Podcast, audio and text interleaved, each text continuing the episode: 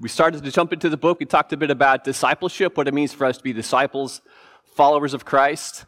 I, uh, gave you a brief history lesson talking about Benjamin Franklin. We'll revisit him, if not the end of the day, later, later uh, next week.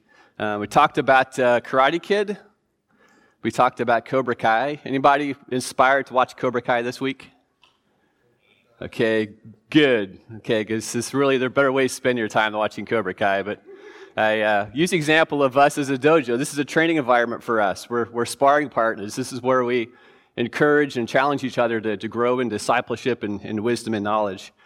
And then we start to dig into the book and looked at this idea that, um, that there's a dangerous dichotomy, he calls it, between what we say we believe, what we profess with our mouth, and what our, what we, how we live, our, what he calls our functional theology, what we actually live by. We started to explore that, uh, that dichotomy, that gap in our lives between what we say we believe and how we actually live. So I've been, uh, you know, I forgot what that uh, psychological effect is, where you're, you know, you, you become aware of something, you see it all over the place. Like if you you're looking for white cars, all of a sudden white cars are everywhere. So I've been uh, keeping my feelers out this week for for things that show us the importance of for us of believing what we believe. There's just evidence is everywhere. So um, we live in crazy times. You all know that. I know that. Uh, and if you saw this week in the news, there was the article about the uh, about the Mopop formerly known as the EMP, the, you know, the museum down at Seattle Center. So this summer, they're having their, I think it's the third annual, um, third annual Drag Queen Summer Camp. This is, yeah, th- this is real, Barry. Uh, this is opportunity for kids 12 and up to go to week long camp where they can develop a new persona. They can learn how to put makeup on, you know, fix their hairstyles, and at the end of the week, they get to put on a performance with this new persona. It gives them a week to you know, explore themselves, their new identity, get in touch with their authentic self. Um, we live in strange, strange times. Um, anybody know who, uh, who Carl Trueman is? Yeah, Carl Trueman is a, uh, currently he's a professor at uh, Grove City College, was a longtime professor at Westminster in Philadelphia as a, church history professor. He is uh, he's also an uh, OPC minister. He is one of the most astute cultural critics, I think, from a Christian perspective recently. He writes articles critiquing culture and just really insightful. So, about a year and a half ago, he wrote a book, and this is the, uh, the title The Rise and Triumph of the Modern Self. And this is the uh, subtitle. If this doesn't make you want to read the book, I don't know what will.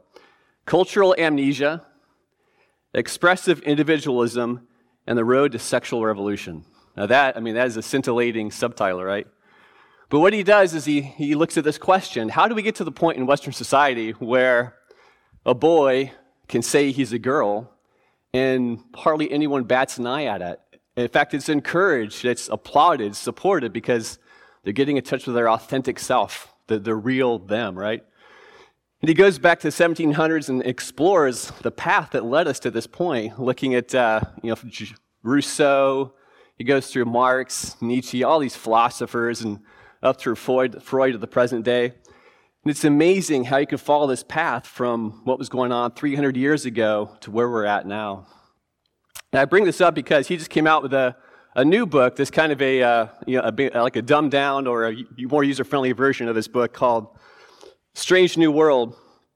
And I've seen reviews about this book this week, and Here's a snippet from the book. He says The world in which we live seems set to be entering a new, chaotic, uncharted, and dark era, but we should not despair. We need to prepare ourselves, be informed, know what we believe, and why we believe it. That's his basic summary. We need to know as Christians today what we believe, why we believe it. And according to Paul Tripp, we need to, to live what we believe, uh, take that next step. Another data point from this week the American Bible Society released their annual State of the Bible in America report, which they do every year. And there were some drastic drops over the past year in, the, uh, in Bible usage. And they define a Bible user as someone who uses the Bible outside of church three or four times a year. I mean, these aren't heavy Bible users. Three or four times a year and the number of people who, the percentage of people who said they use the Bible three or four times a year dropped from last year to this year by 11%, the largest drop they've ever seen. And they had a survey asking all these different questions about Bible usage, how much you read the Bible, how important is it to, your, is it to in your life. Uh, and they came with various categories of people. There's, you know, scripture engaged, scripture disengaged. And the number of Americans who are, who they label scripture engaged, which means they read the Bible consistently, it's important in their lives, they try to live their lives by it, dropped by 21% over the last year.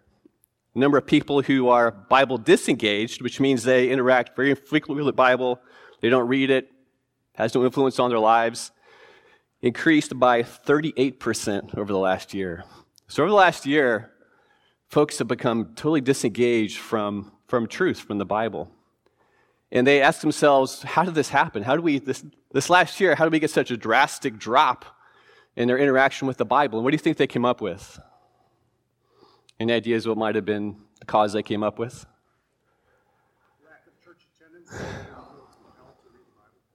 Exactly, but the pandemic, because people have, have left their church during a pandemic They've not come back. And the church is where you engage with the Bible. The church is where you're encouraged. You hear preaching from the Word. You hear, you're encouraged to read the Bible and make it, you know, an important part of your life. So they attribute this all to really the pandemic. People have left the church and not come back. And you see articles about this all the time, how churches have lost people during the pandemic and no one's coming back. So this pandemic has had a, you know, a horrible effect on, on uh, our culture in all sorts of aspects, including the way we interact with the Bible. So um, so, our goal this day is to, is to see what the Bible says about itself and how we interact with the Bible. Uh, looking at, uh, we'll finish up the, the uh, introduction today. We will uh, get a good jump into the first chapter, looking at the doctrine of the Bible. And we'll not finish it, we'll get close to it. Um, and then we'll prepare ourselves for next week, looking at how the Bible should function in our lives, how we should use it. So, but first of all, any thoughts on the book? Anybody have any feedback on? Do you like the book? Is it too deep, too long, too heavy? Either physically heavy or mentally heavy? So my mom is a big reader like I am, and she, when she finished the teaching class, she bought the book herself, and the first thing she said was, this was a really heavy book. Like, this is really big. It's like, yeah, it really is. I mean, it's like a solid book and really thick paper. But uh, she loves Paul Tripp, so she's enjoyed it. But uh, yeah, it's, it's, um, it's a good, good, heavy reading, right? All right. So we're going to talk about Scripture next uh, this week and next week, and um, I found that uh, you know in classes where you talk about Scripture and its place in your life, that there's a tendency to kind of beat yourselves up over not reading the Bible enough. Isn't that true? Uh, so my goal this week and next week is really to make ourselves feel really bad for not reading the Bible enough. And if I've done that, then I've succeeded. So if you don't feel like you're reading the Bible enough, this is the right class. So that's that's not my intention at all. The intention is to see Scripture as a gift, as a treasure God's given to us, and how that should impact our lives, how we should use it. I want to start by, uh, by reading a Bible before I press on. We are being recorded, so I'm going to try to use correct English, and, and if, you, if you speak, please you know, refrain from using words you shouldn't use and all that stuff, so you'll be recorded for posterity. Um, I'm going to read a letter. This is a letter from, uh, from my father my actual father, my biological father. Um, my father was a uh, pilot in the Navy, and I was crazy enough to follow him in his, in his career path. Um, when I was uh, 16 years old, I was a junior in high school. He was uh, deployed overseas to the Middle East. He was uh, commanding a squadron on a uh, aircraft carrier, USS Carl Vinson. And, uh, and, we all know what life is like as a 16 year old, all the stuff you go through in life, all the challenges you face. And he wasn't there to you know, mentor me in person, so he mentored me through his letters. So I'll read one of those letters for you. This was written, uh, actually, he writes Monday, uh, 25 August, and he crosses it out. says, Oops, Tuesday, 26 August. He says, We skipped Monday when we crossed the international date line. So have you ever been uh, experienced that? You know, what's that like to, to lose that day in your life? So, he says, I just got your letter. Um, telling me about your driver's license. Congratulations in spades.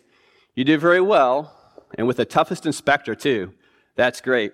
It sounds as though you were pretty nervous. That's okay. You still came through, and that's the most important thing going. I guess now you'll have, you'll, his writing's really horrible, so I'm trying to decipher this. I guess you'll have, now you'll have to uh, run errands for mommy. You know, the more you drive, the better you'll get.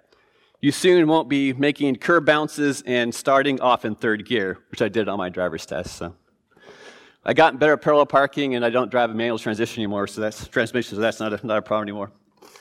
All right. So be proud. You've made quite an accomplishment. By the time you get this letter, uh, you will have had uh, about a week of football, and I imagine you'll be pretty sore. Don't worry. Just do the best you can and hang in there. Cruise is really moving along. We've gone about 600 miles south of the Aleutians and are heading down the Kamchatka Peninsula toward Japan. We are quite close to Russia, and they are watching us with long range Bear aircraft and spy boats. We also watch them, needless to say, thank goodness. The weather started to warm up a bit. We have uh, been flying around the clock lately in cold water survival suits, which is a horrible experience. I've been there, done that. It's horrible. I've been wearing a driver's wetsuit under my flight suit and smell like a tire on a car all the time. Whether you're calling some away some alerts, I'll, I better go. I really am proud of you and love you very much. I've been waiting anxiously with my fingers crossed to hear about your test. Keep on trucking, Dad.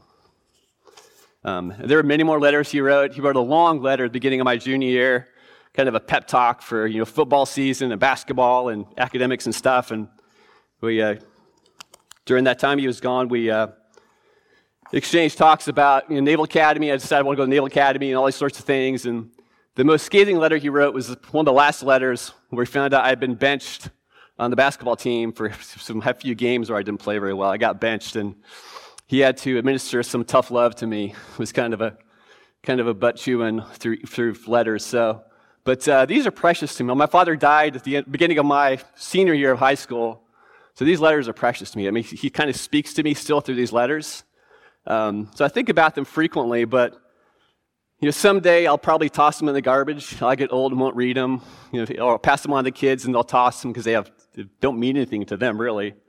But it's amazing to me thinking about it that there are letters written in this book, you know, 2,000 years ago, by guys like the Apostle Paul, who I don't know, has no relationship to me, but they're more important to me than the letters my own father wrote. And they speak to me. I can read them over and over, and I memorize them, and they, they're such important letters.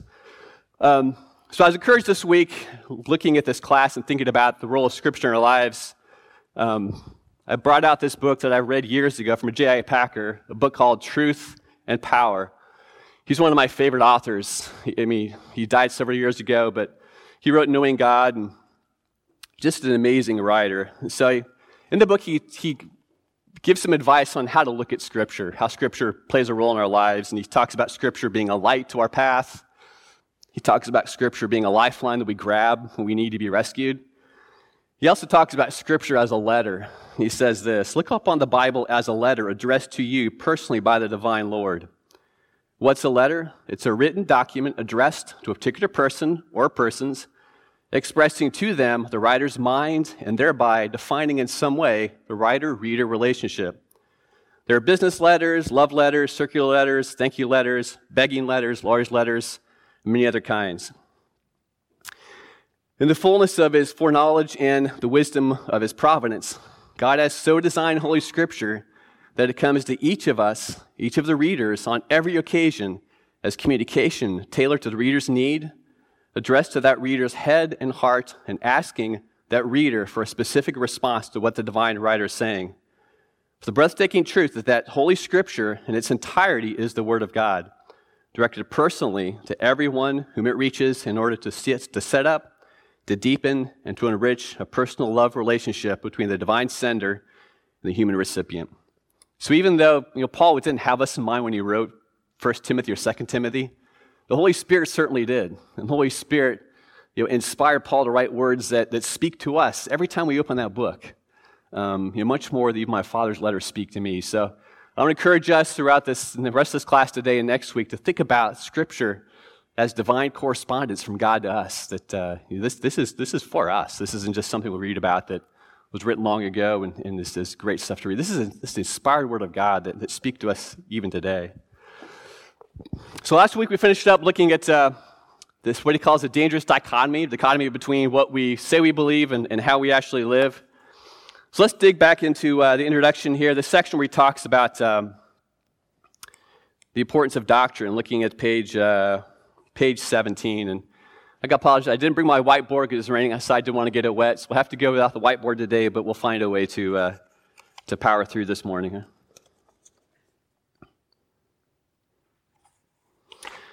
So he talks about the importance of doctrine, kind of setting up what he's talking about in the rest of the book, where he's going to examine specific doctrines that we're going to look at.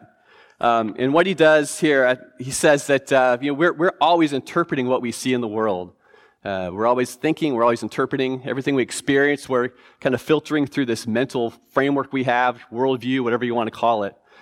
Um, and we're always interpreting our experience. And amazing thing is, people can experience the exact same thing, and they have very different interpretations. Isn't that true? We've seen that throughout the last couple years. People have interpreted their experiences through the pandemic in very different ways. Um, Michael Horton has a really good um, example of how this works. He talks about three people being you're standing beside the graveside of a loved one at a funeral, and how each person can have a very different interpretation of what's going on at that funeral. One person can see as basically just a bunch of flesh that's decaying back into its you know, constituent atoms and everything. One person can see it as, the, uh, as a soul being liberated from the body to achieve a higher reincarnation. And one person can see it as, uh, as death in Adam, the death of the body in Adam, awaiting the resurrection in the Lord. Even a simple thing like this, we're always interpreting through our own experience and based on our own beliefs, which is why it's so critical for us that, that our beliefs are founded upon Scripture, you know, what Scripture teaches. So he goes through explaining what Scripture is. He talks about Scripture, looking at page 20, top of page 20. Scripture as being a, a story, a narrative, a drama. Scripture is the, the the grand story of the world that takes us all the way from creation through the fall, the story of redemption, up to the, the recreation, the new creation at the end of the Bible. Um, so, Scripture is, is this grand drama. Uh, I was thinking this week how to, how to explain this, and how do you have a grand drama that encompasses 66 books of such different material? And we have, you know, history and, and poems and songs and prophecies and, and scripture and, and letters. I was thinking it's more like a, uh, it's kind of like a, a family history or a family scrapbook, where throughout your family history, you have stories going back, your family lore going back in the past. You may have genealogies that trace your ancestors. You may have you know, poems that your ancestors have written, or songs, or letters they've written throughout the years. And so this is our this is our family history. The Bible is our family history that tells us who we are, where we came from, and most importantly, tells us who God is what He's revealed about Himself to us. So, what a, what a precious treasure we have in this book here.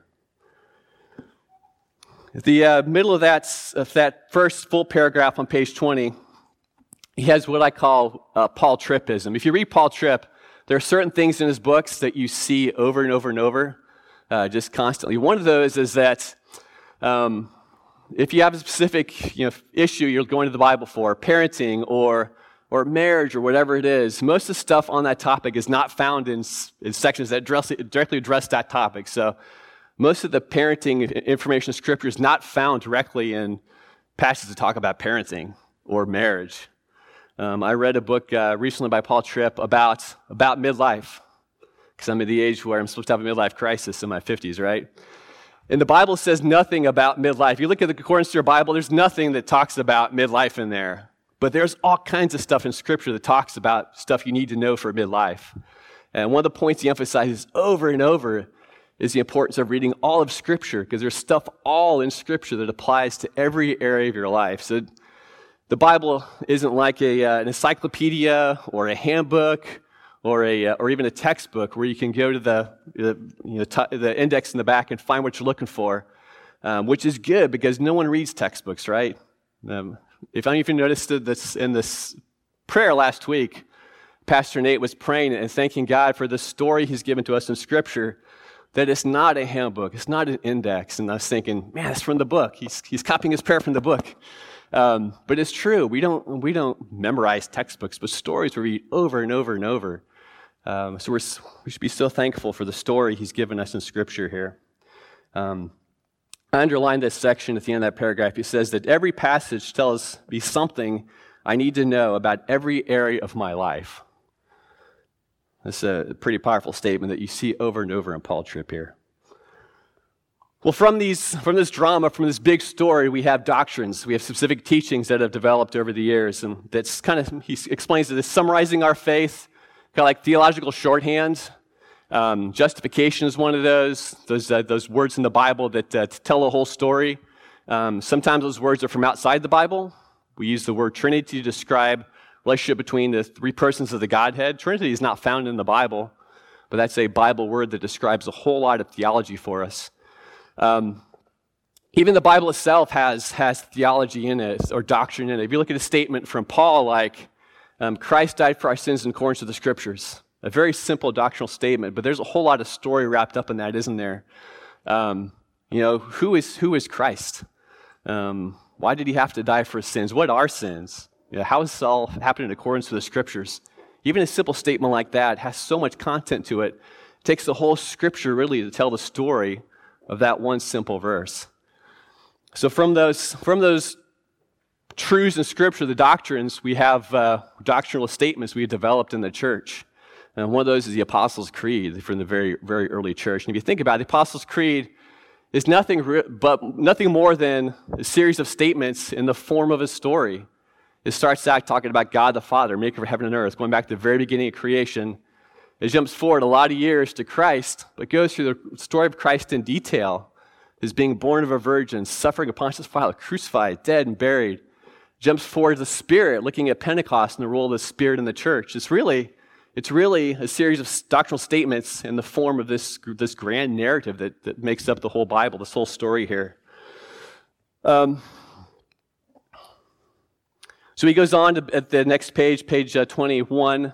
Um, and what I love about Paul Tripp is, is he helps you see things in Scripture that you've passed over so many times that you've read a passage countless times, but he'll, he'll present a new twist on it, a new perspective. So if you look at uh, page 21, the, uh, the verse he quotes from Isaiah 55, you're probably more familiar with the verses that come before that, talking about um, God's power will not go out empty, will accomplish the purposes for which it is intended.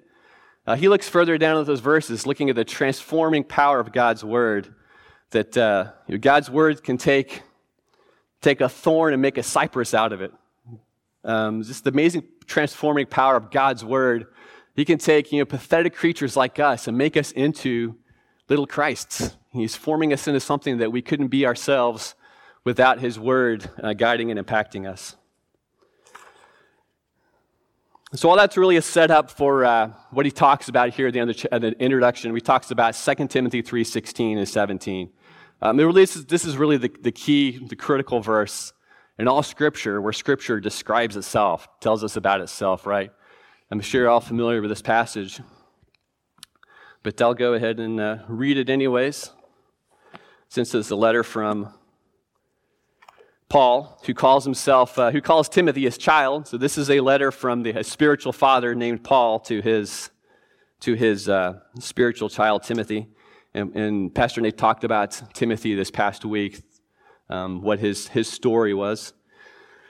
Um, I'll start in verse, uh, verse 14 of chapter 3 of 2 Timothy. But as for you, continue in what you have learned and have firmly believed, knowing from whom you, have, whom you learned it and how from childhood you've been acquainted with the sacred writings, which are able to make you wise for salvation through faith in Christ Jesus.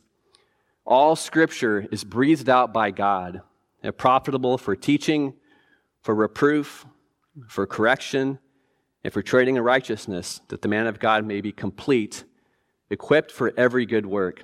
Then he goes on briefly I charge you in the presence of God and of Christ Jesus, who is to judge the living and the dead by his appearing and his kingdom, preach the word. Preach the word. So Paul Tripp uses this as the, his kind of the foundation for what he's going to leap off from into the rest of the chapters in the book here, looking at the role of this passage. It's interesting, I thought that he doesn't see this as kind of a, a mixture of terms. This is really a process he talks about that, that Scripture confronts us with as we go through it uh, and see how it applies to our lives. First, teaching.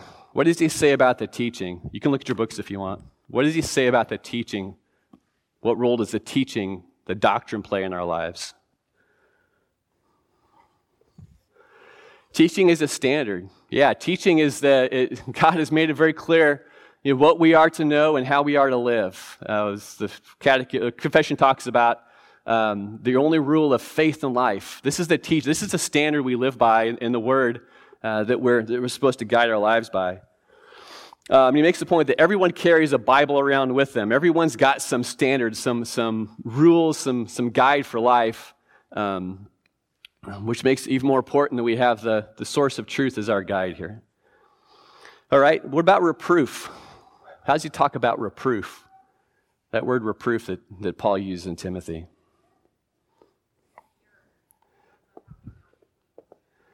Yeah, reproof is the idea the scripture's a mirror that we, and we'll talk more about this next week when, when he goes through the different ways that Scripture functions in our lives. But Scripture is like a mirror where, I mean, how many of us get up in the morning and look in the mirror and don't like what we see, right?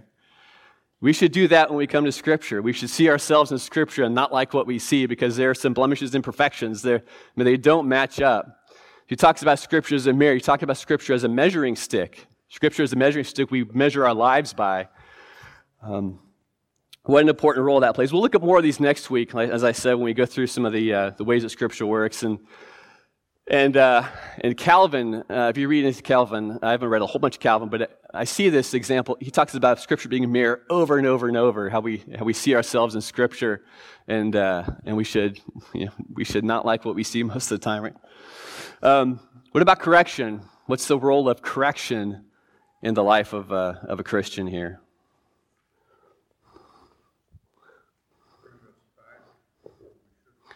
Yeah, correction is where we close that gap between what we see in the mirror and what we should be looking like, right? Between our functional theology and our confessional theology. And he talks about this uh, process we go through, the sanctification.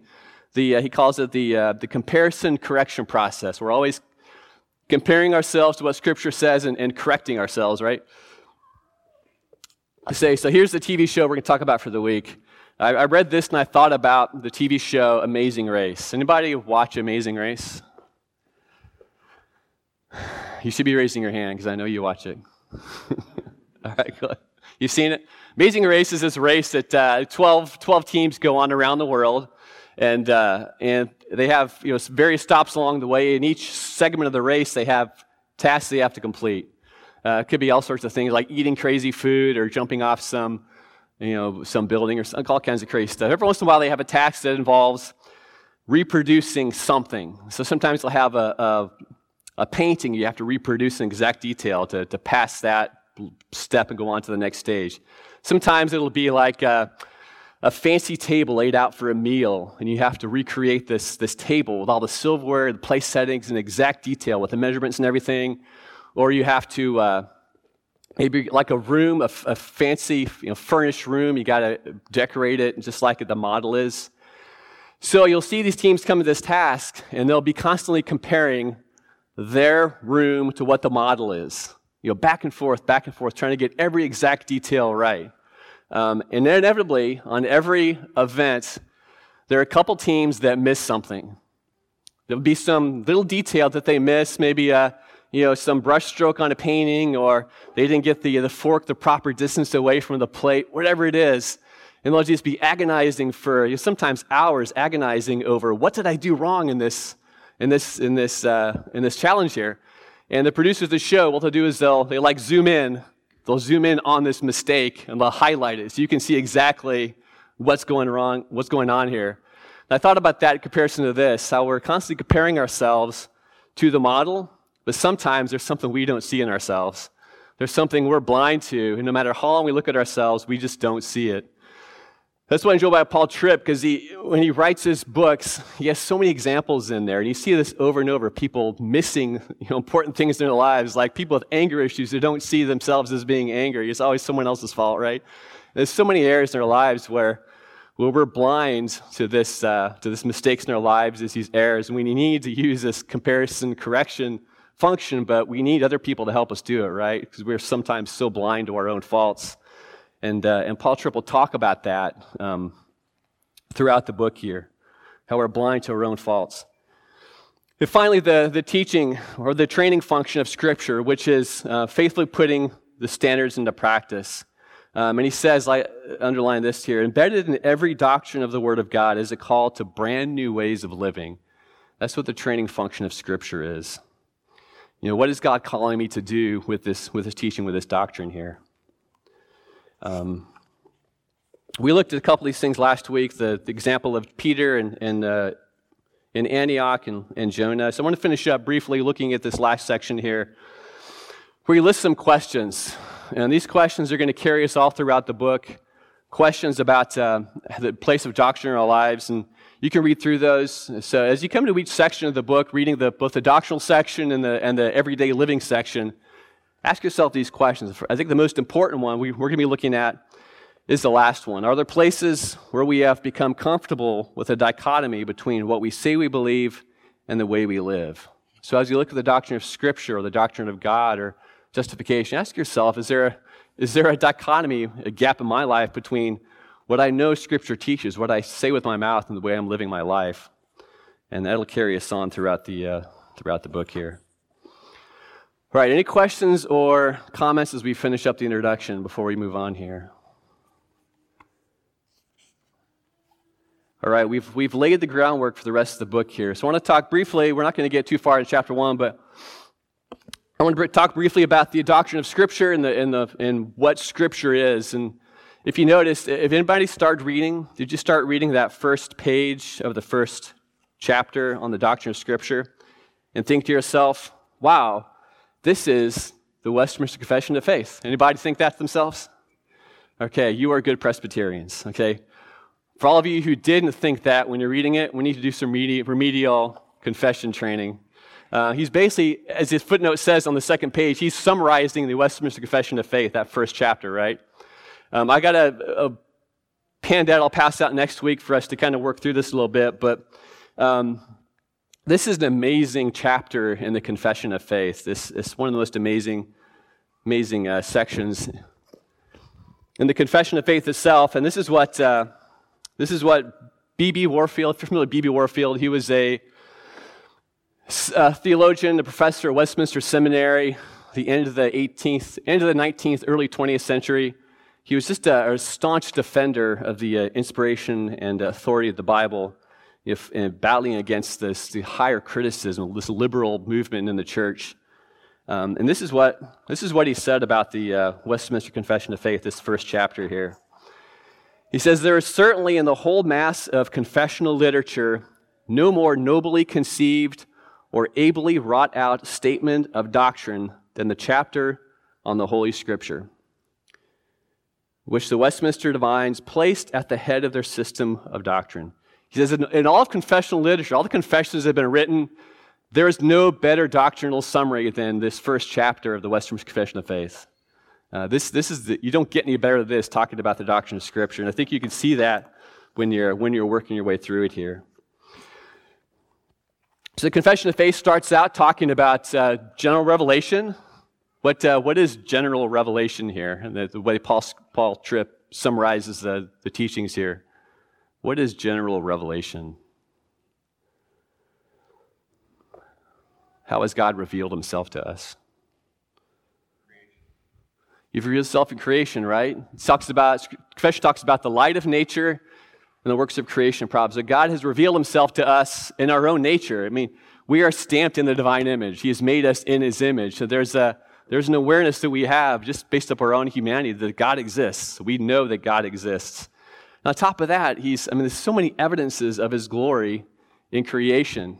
You know, he describes the uh, importance of Romans 1, 18 through 20, and how God talks about. I mean, there, there are no atheists, right? Everyone knows that, that God exists. Everyone he's powerful, and everyone knows about his wisdom.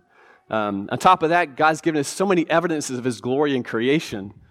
Um, we went to the uh, tulip fields up in Skagit Valley on Friday. Um, and how can you look at that and not think to yourself, wow, there's got to be a divine artist who made all this? I mean, this, this is just amazing. I mean, this is a pointer to the Creator. Uh, the glory of the heavens, the moon and the stars, which He set in place, testify to His glory. Um, I was reading, talking about Calvin, reading Calvin, uh, his sermons on Genesis not too long ago. He talks about creation being a theater of God's glory. We can look anywhere in creation and see God's glory on display. And he says that if you just look at your fingernail, your fingernail tells you there's a creator. I find kind of hard to believe, but Calvin said it, so we need to believe this, okay? That our fingernail testifies that there is a creator. But you look at our body, the way it works, and it's just an amazing, amazing thing that God has created. Everything testifies to God's, God's glory, his, uh, his, his divine power. So, if that's the case, why do we need Scripture? Why do we have Scripture if, if God has testified to his glory and his power and his existence in nature? Why do we have Scripture?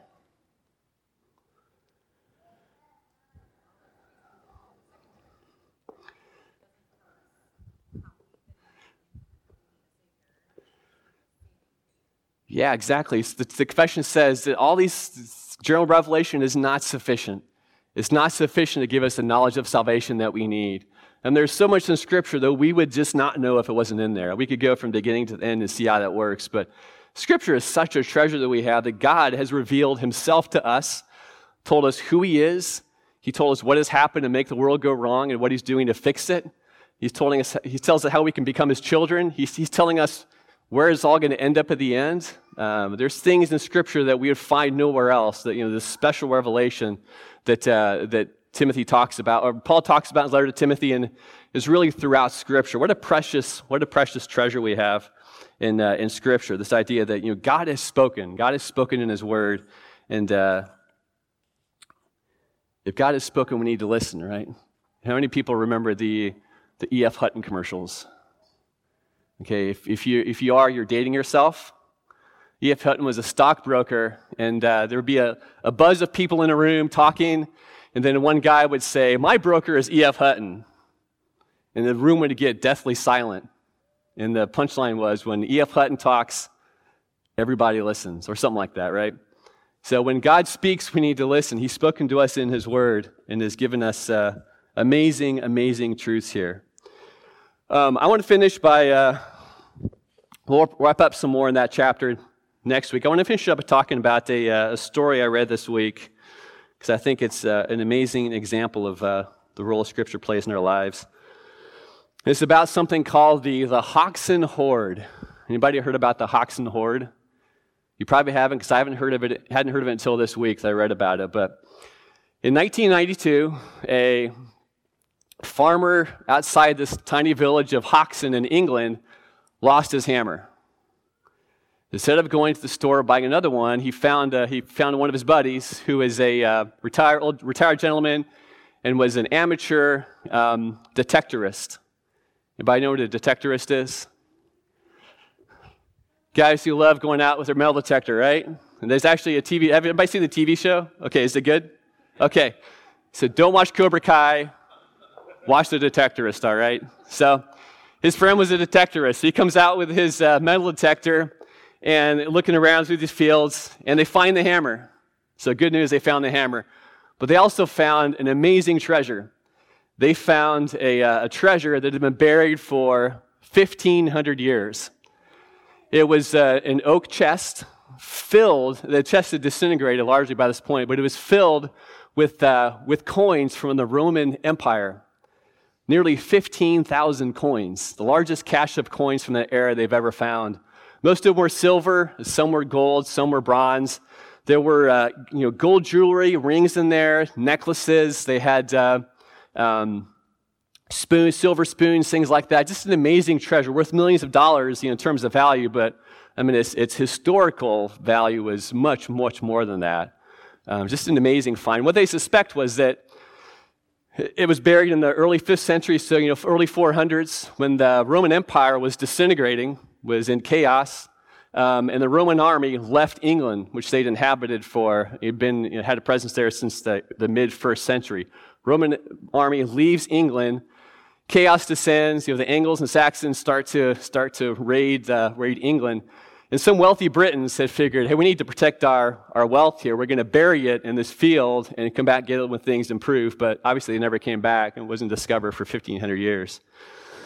So it got me thinking about the, the role of Scripture in our lives. How is this a fitting analogy? Um,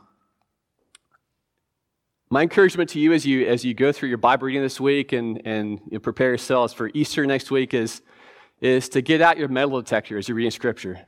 Get your metal detector out because you will find treasure in God's Word. There is something there you will discover. And it may be something that has been there all along, and you've been over this, this ground many times before with a metal detector and have never found it. But this week you'll find it. Uh, this week something will speak to you that has never spoken to you before, um, like it may this week. And that's the beauty of Scripture. You can read it over and over, over. I'm sure some passages that many of us have read hundreds, if not thousands of times, and we come to it and we see something there that we didn't even see before. Isn't that amazing how Scripture works? Because it's God's letter to us, it's God speaking to us. And every time we come to it is as fresh as the first time. So, my encouragement to you this week is, is to get your metal detector out, uh, search through Scripture, and find that treasure that's buried there for us. And next week, we're going to look more at, the, at the, the function Scripture plays in our lives. And my encouragement to you this week is I know it's a busy week and stuff, but uh, if you can, just read a couple sections in the next chapter each week on chapter 2. He lists a whole bunch of ways that Scripture functions in our lives, and it's, it's almost too much to sit down and read in one sitting because I found myself just having to stop each after each section, just think about it, process it. So probably better if you can, if you got time to kind of go through it a little bit each week, each morning as you're reading. We'll talk more about that week, the scripture, the function Scripture plays in our lives. We'll start by finishing chapter, chapter one, looking at, uh, at how we have you know, educated fools in our world. World people are geniuses, but in the big picture, they are fools. And now I'll finish the story of uh, Benjamin Franklin. Anybody watch the documentary this week?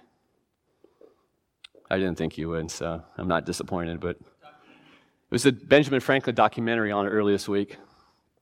I watched a little bit of it, but uh, I spent more time reading the biography that I finished. I'm going to tell you how Benjamin Franklin's life ends up, what, what happens at the end of his life, uh, and how Franklin was a genius, but he was a fool.